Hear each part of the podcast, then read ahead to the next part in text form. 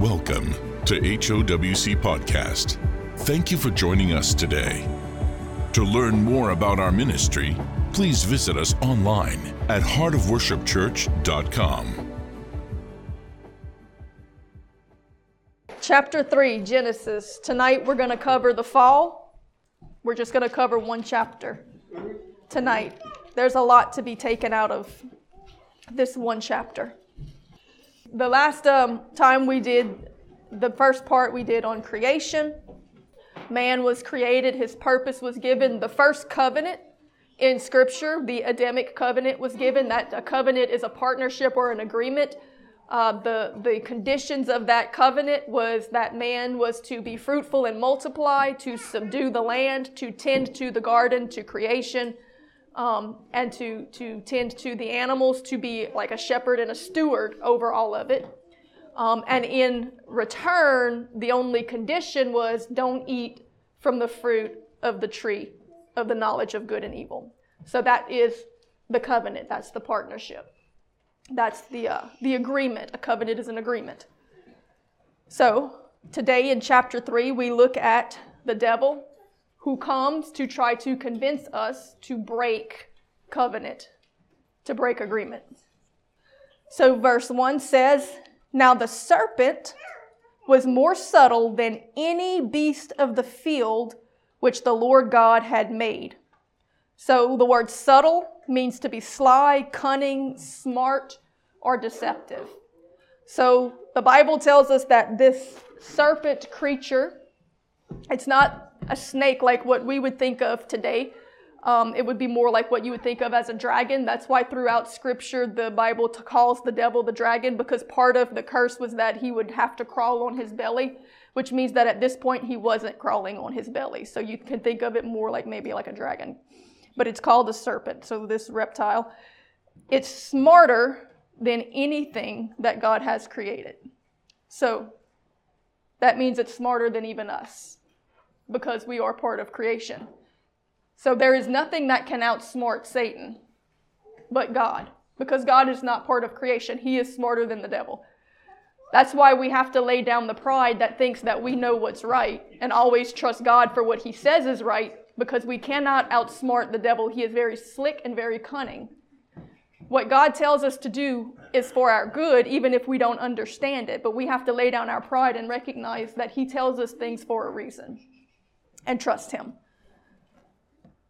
And the serpent said unto the woman, Yea, hath God said, Ye shall not eat of every tree in the garden? And the woman said unto the serpent, We may eat of the fruit of the trees of the garden, but the fruit of the tree that is in the midst of the garden, God hath said, Ye shall not eat of it.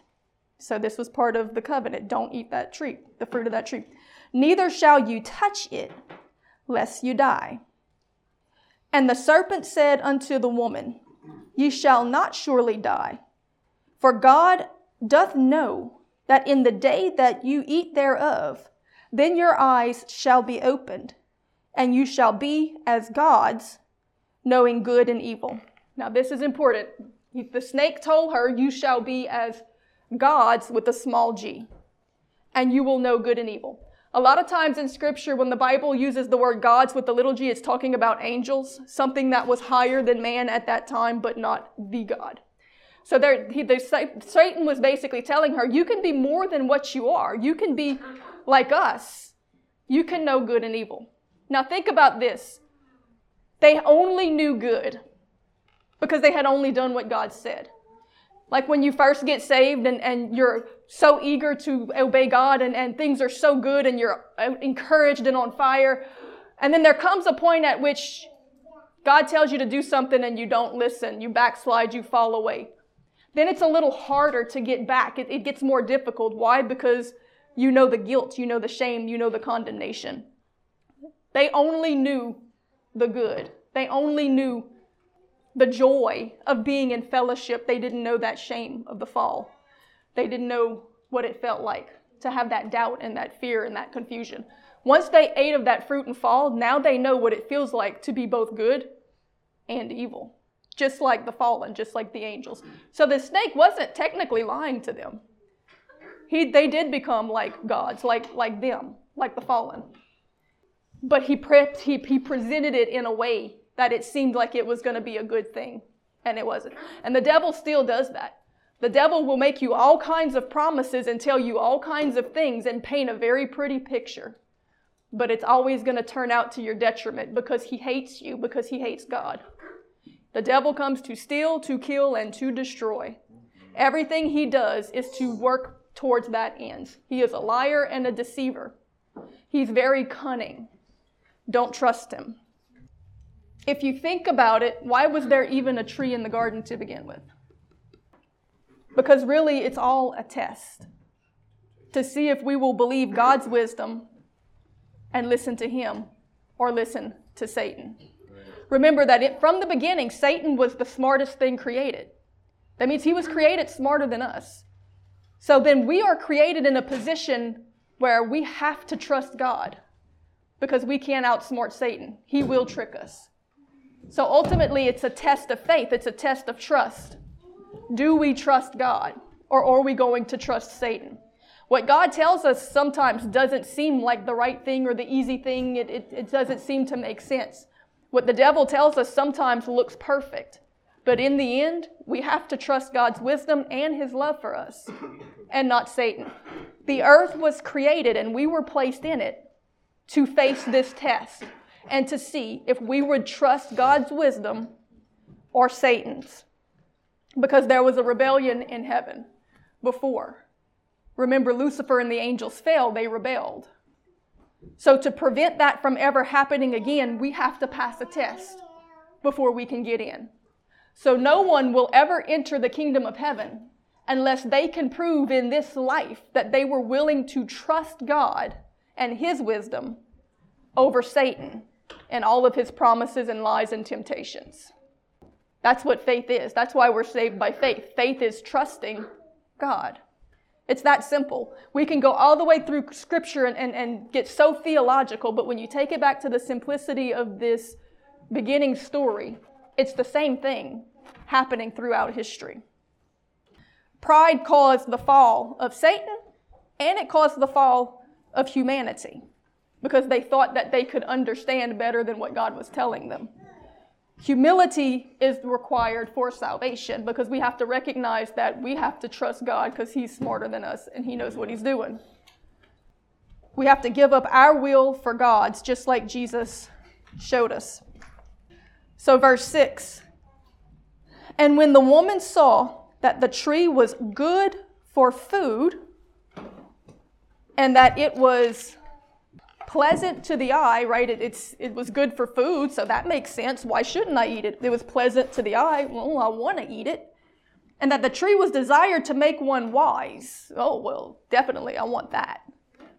She took of the fruit thereof and did eat, and gave also unto her husband with her, and he did eat.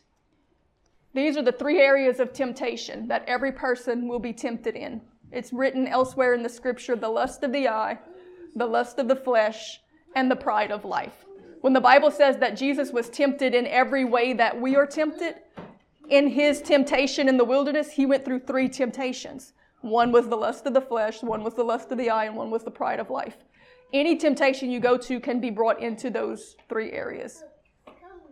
That's where Adam failed. Verse 7 And the eyes of them both were opened and they knew that they were naked. And they sewed fig leaves together and made themselves aprons. All right, so what did they do? First thing they did was they tried to fix it themselves. When we mess up, what do we try to do? We try to fix it ourselves, figure out how we can make this work regardless. That's pride.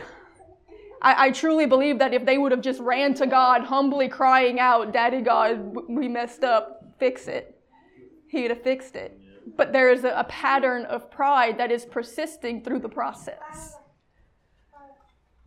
And they heard the voice of the Lord walking in the garden in the cool of the day.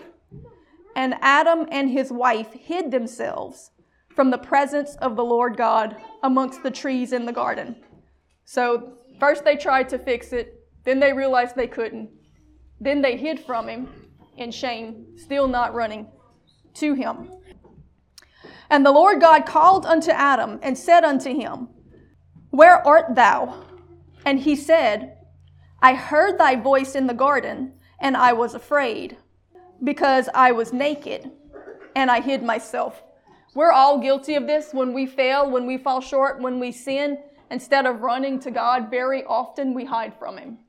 We get so guilty and, and trying to figure out how we're going to fix this and make it right that we start avoiding Him when really He's the only one that is the solution to the problem. So it's better if we just humble ourselves, run, confess, repent, let Him get us back on track. He wants to do it. Who told thee that thou art naked? Hast thou eaten of the tree whereof I commanded thee that thou shouldest eat not? Now, does God know everything? Yeah, so God already knew the answer. I think it's pretty obvious that God was giving him opportunity for confession. Right. So he's asking him, how, how do you know that you're naked? What happened? Did you eat of the tree? This was his response. And the man said, The woman that thou gavest to be with me, she gave me of the tree, and I did eat. So this is why we can't pick where we want to eat now, because you know the last time we picked the food, creation fell apart. But I know. But no, this is this is important. This is key because this is where a lot of us fail. Um, a lot of times when a person doesn't get a true salvation or a true deliverance, it comes back to this passage. God gave him opportunity to confess. He didn't rightfully write out confess, but when he realized that he had to, instead of taking responsibility for his actions, he begins blaming others for why he did what he did. It's the woman that you gave me. So, in other words, it's her fault and it's your fault. So he blamed the wife and he blamed God. Now remember, man is created to be a covering over the wife. Adam failed in his purpose of creation and in the reason that he was there. He didn't cover his wife, he, he threw her under the bus. This, this is very important because you see this through Scripture. David sinned and Saul sinned. David's sin to us would be far more grievous than Saul's sin, but God forgave David but didn't forgive Saul. Why? David immediately confessed his sin when it was pointed out to him, and he, he, he said, God, forgive me, I have sinned against you. Take not your Holy Spirit from me. He owned up to what he did. David acknowledged his sin as sin. He, he asked God not to leave him, and he acknowledged that his sin was against God. Saul told the prophet it was the people. They convinced me to do this or that. It was his fear of the people. His fear of the people. He feared the people. This, well, I've seen this in deliverance so many times where a person didn't get deliverance and the root cause was because they were still blaming everybody else for the reason that they were who they were. And the truth is is the devil is opportunistic. He will get in through very bad situations, through molestations, through abuse, through trauma.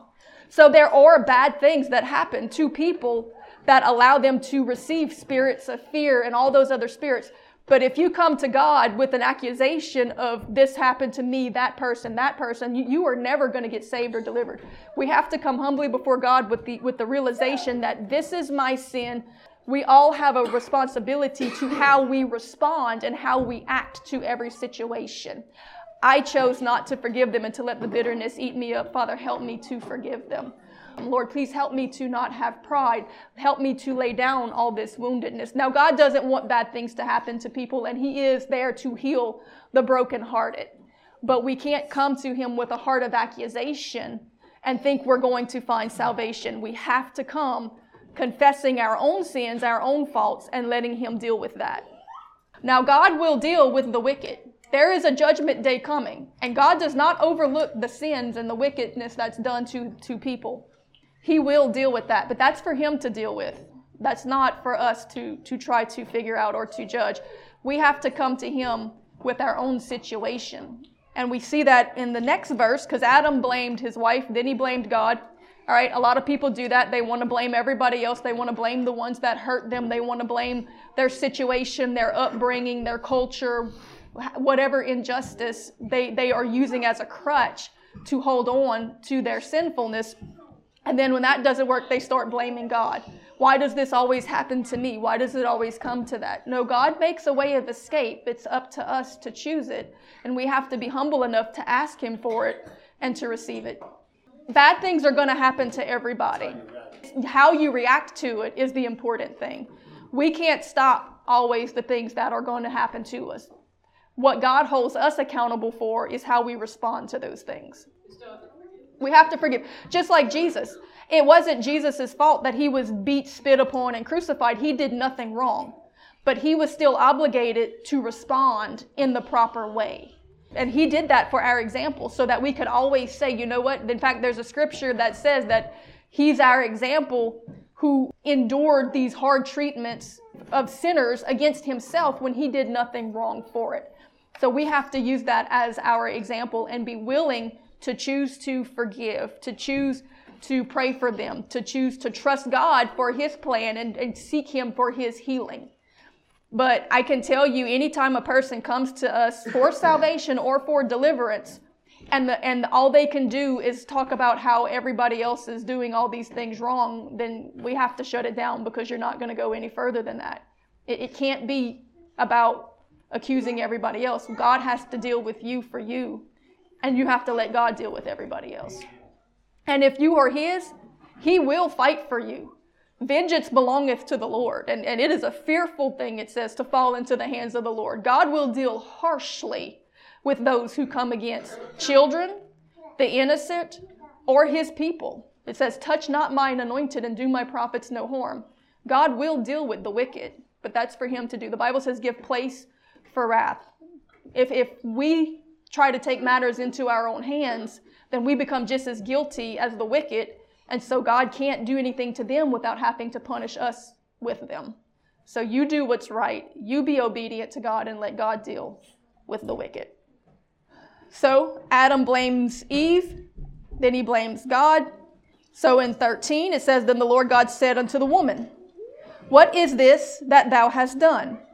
And the woman said, The serpent beguiled me, and I did eat. She wasn't lying, she wasn't wrong. But she still wasn't owning up to her own guiltiness either. She blamed the devil. Now, God blames the devil too. Because the punishment that God puts on Satan is far worse than the punishment that he puts on, on people. But he still needed her to own up to her own guiltiness. Because she did make a decision to disobey God to receive that fruit because of pride. She wanted to be wiser than God created her. She wanted what she wanted, even though God told her not to take it. She, she chose to sin, and she needed to confess that in order to truly be repented. So we can all say, The devil made me do it. The devil can influence us, he can't make us do anything. If we choose to listen to him, we still have to confess that to God as sin so that God can forgive and cleanse us. Jacob? So realistically, if she wanted to be wiser, she could have just asked God. And I think that's still the problem today, a lot of times, is that we try to figure out how to do it without God. And then we end up taking the temptations of the devil and all his lies and tricks and schemes. And God's still there saying, just come and ask me. Just come back to me. That's why prayer is so much more powerful than all of the programs and labors and works that you could ever muster up because you still have access and ability now because of Jesus to go and ask God. So she, she's saying, I got deceived by the snake. He tricked me, which in a way he did, but in a way he didn't because she knew the truth. She knew what not to do. It was an excuse. It, it wasn't a full on confession. It comes back to choice. And ultimately, what you're reading right here is the same thing that carries out throughout all of Scripture and to this day. It's a choice between good and bad fruit.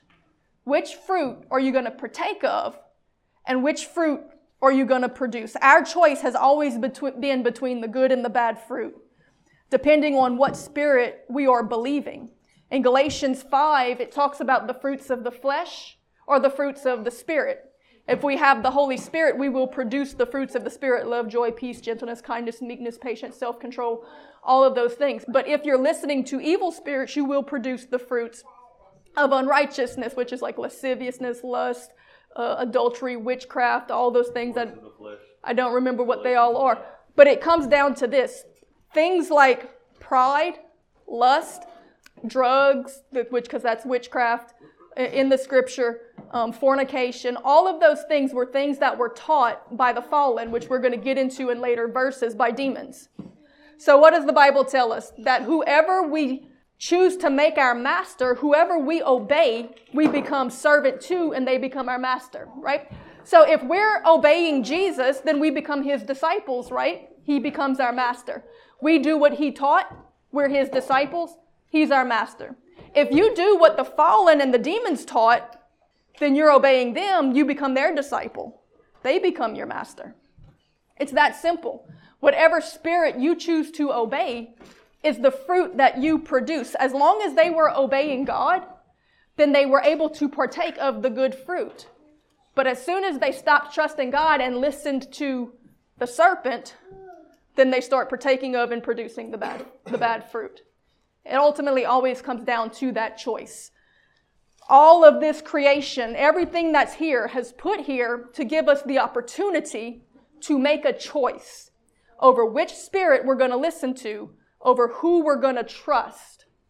And that's going to determine whether or not God can trust to let us into heaven.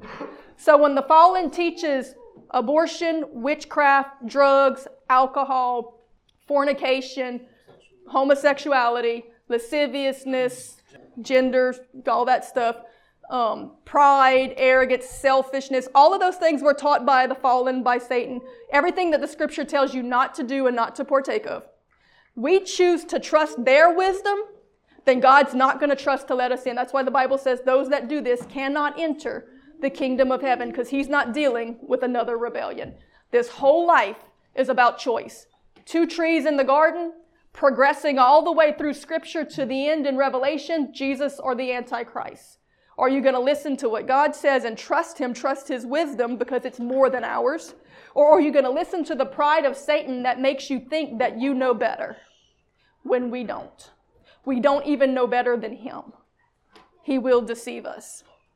That's why in the end it says, many will fall to a great deception. That's why it's so important to trust God, trust His Word, trust what it says. I don't care what anybody tells you, what, what you want to believe, what the TV preacher said.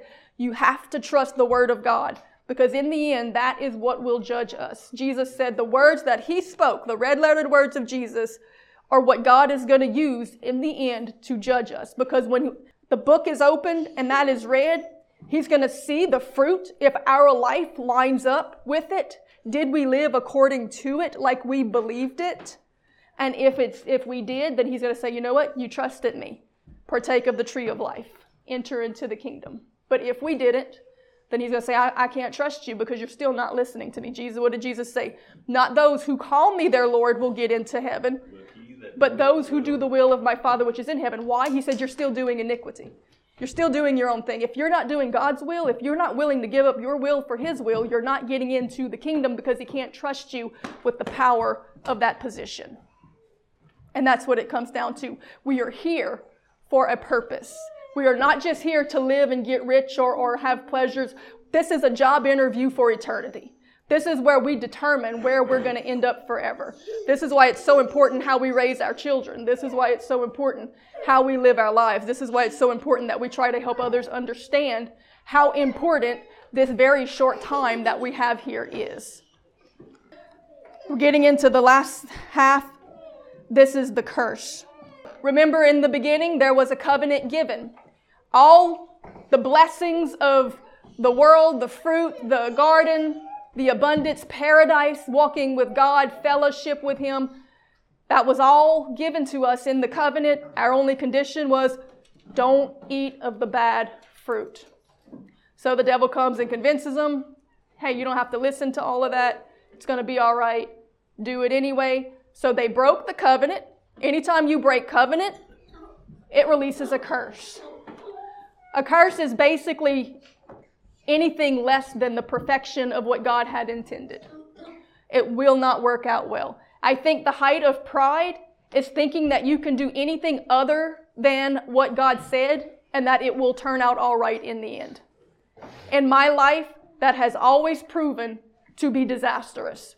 No matter how small a thing, if God said something or said to do something, and I let the devil convince me that it would be okay to do it another way, down the road, the butterfly effect happens and everything goes out of proportion and it becomes very disastrous. Don't listen to the devil. Like the kids say, don't believe him, he's going to trick you. So, verse 14, and the Lord God said unto the serpent, God curses the serpent. God does understand that the serpent did trick and beguile, but still they had a place to confess and they didn't do it. So, God curses the serpent, because thou hast done this, thou shalt be accursed above all cattle and above every beast of the field. Upon thy belly shalt thou go, and dust shalt thou eat all the days of thy life. So at this point, God cursed him and took away his feet. God defeated the serpent. He defeated him.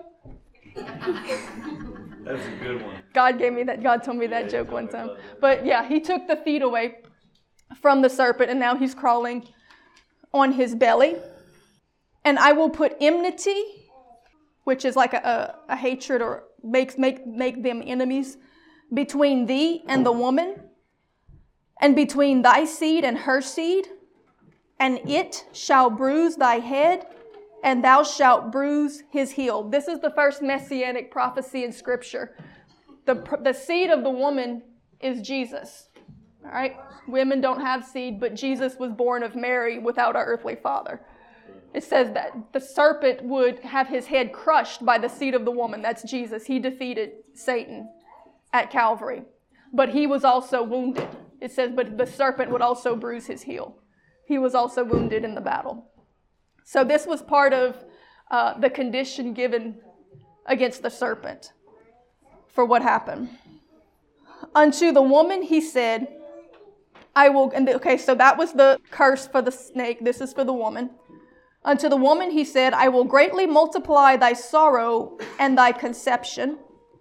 In sorrow thou shalt bring forth children, and thy desire shall be unto thy husband, and he shall rule over thee. So part of the woman's curse was that she would have labor pains and it would be difficult in childbirth, and that she would then be subservient to her husband because she didn't do a good job of ruling with him, so now she's ruling under him.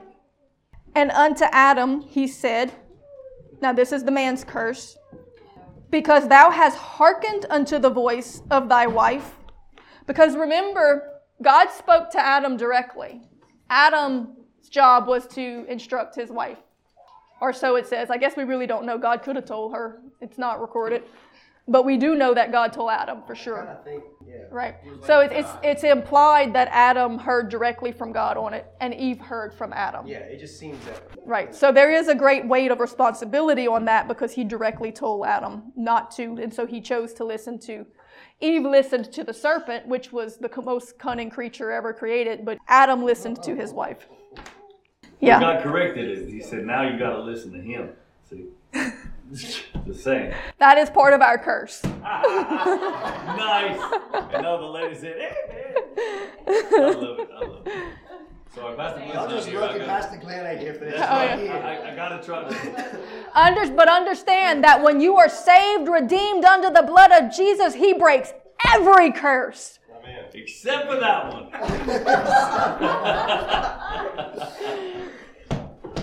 oh, love you. All right, verse 17.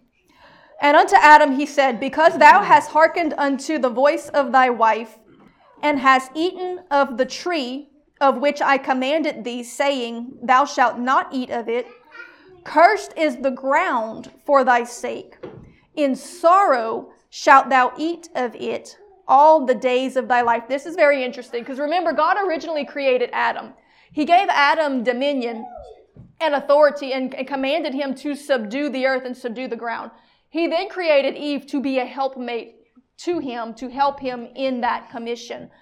So when Adam falls, the ground, the earth is cursed with him. It's harder for him to subdue it.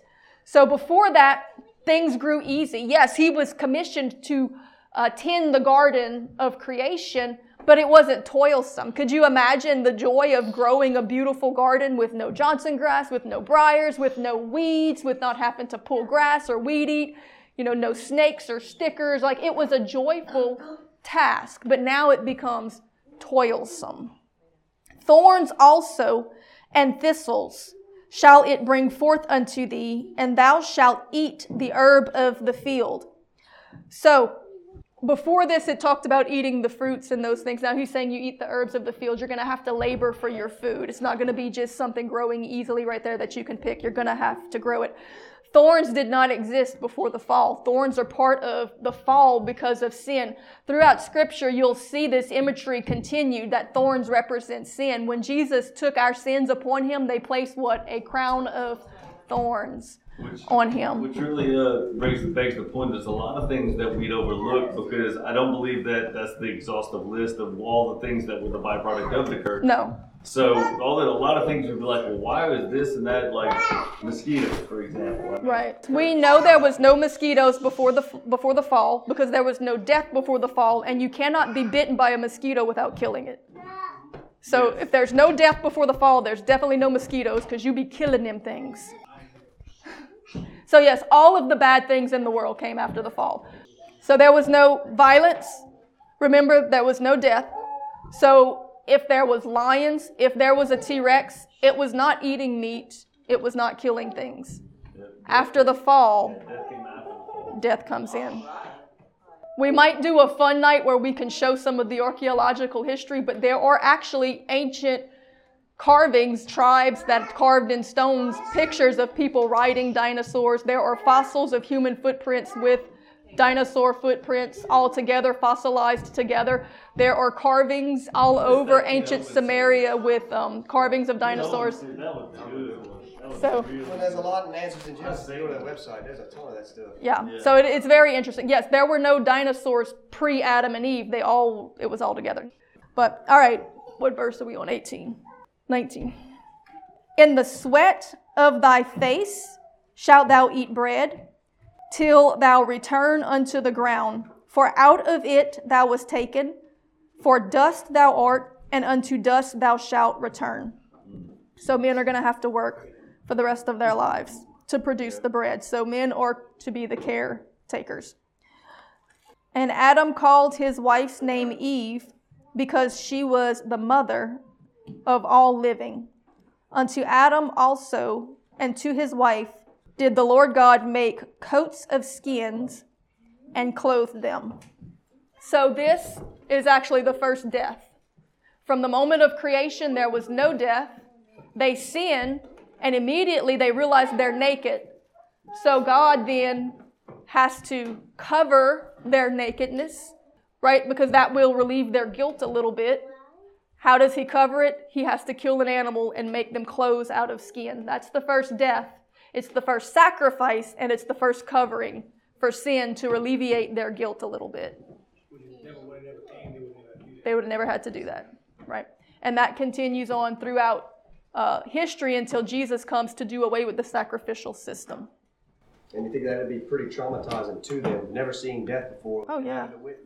It's probably one of their little animal friends that they played around with, and then and God had to yeah. carve it up for them. The reason God do, did that, even with the old system, even the sacrifices, it was to show them the consequences, the trauma of sin. Because one day God's going to have to let his own son die for our sins to redeem us. And he wanted us to understand all the way through that sin costs something. Even to this day, Jesus died and he took upon himself the sins of the world.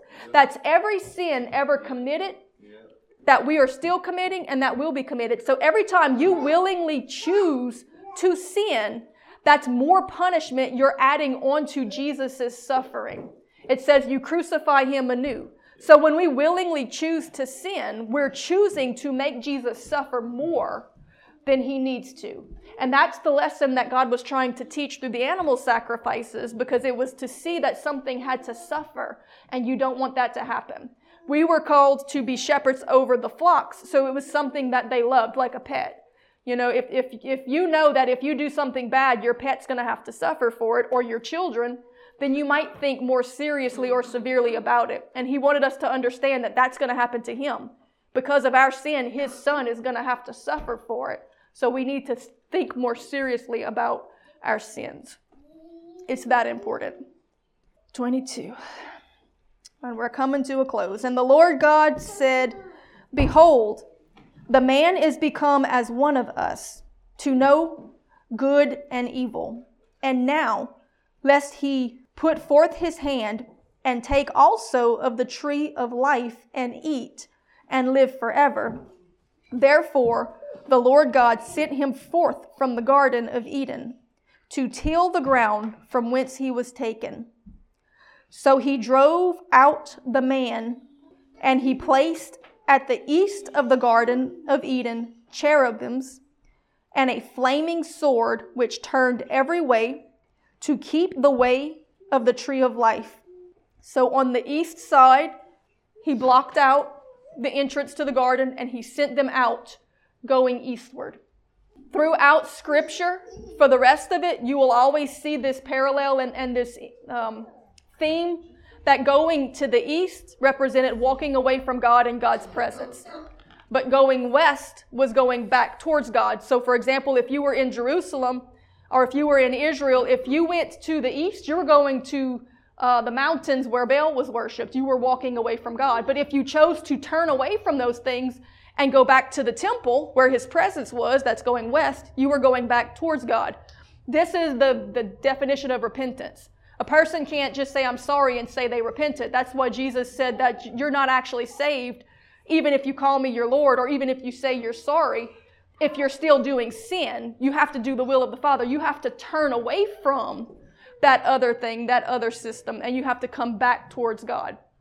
You'll see that parallel through Scripture that going west was going towards God or His presence, going east was usually going away from it. And ultimately, when coming to a close on this, I want to leave you with this understanding God's goal is to punish the serpent, but it is to redeem the humans. The devil beguiled, we sinned, we had guilt, we were wrong in it. Because of the fall of man, because they came out of the covenant and out of agreement, they cannot go to heaven. Every person is born into sin they have made themselves the servant of Satan. We have to be redeemed by the blood of Jesus in order to make it into heaven. This is why we need Jesus. This is why we need salvation. This is why Jesus had to come to do all that he did in order to save us. But from the moment that we messed up, God was determined to redeem us.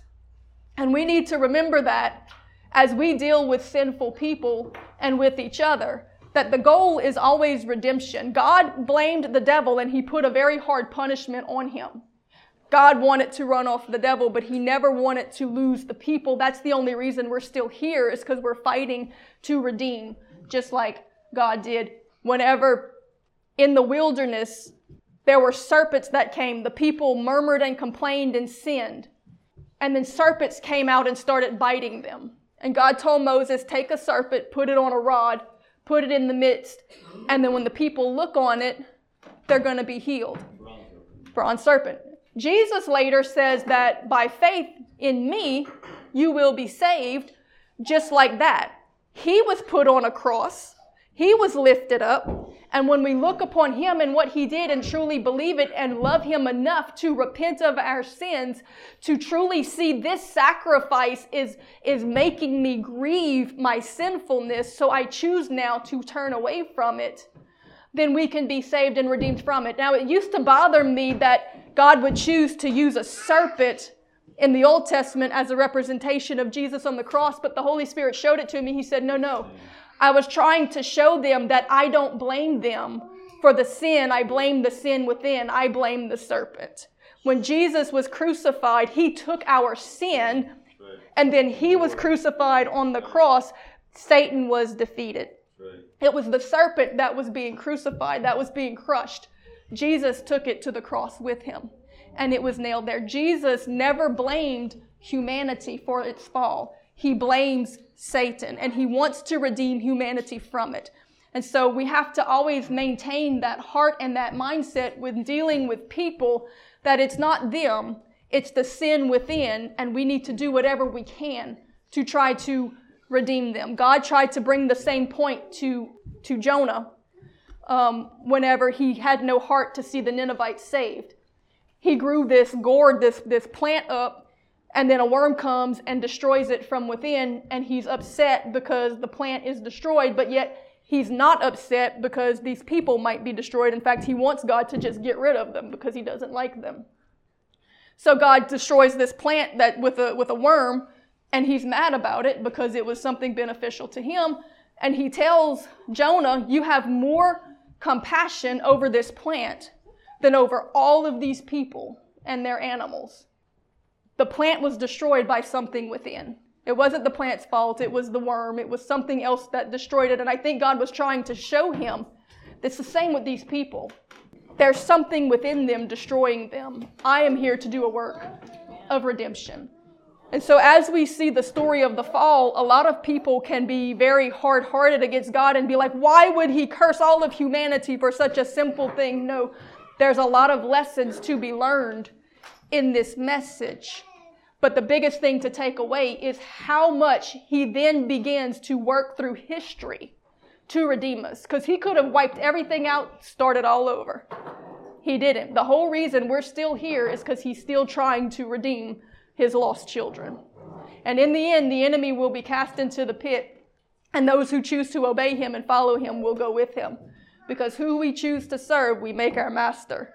But God has made a way of redemption, and that's why we need Jesus. That's why we need salvation, because we need Him to kill that thing that is within to rid us of the influence of that evil spirit, and He can do it. But we have to believe Him and do it the way He tells us to. Amen? Amen.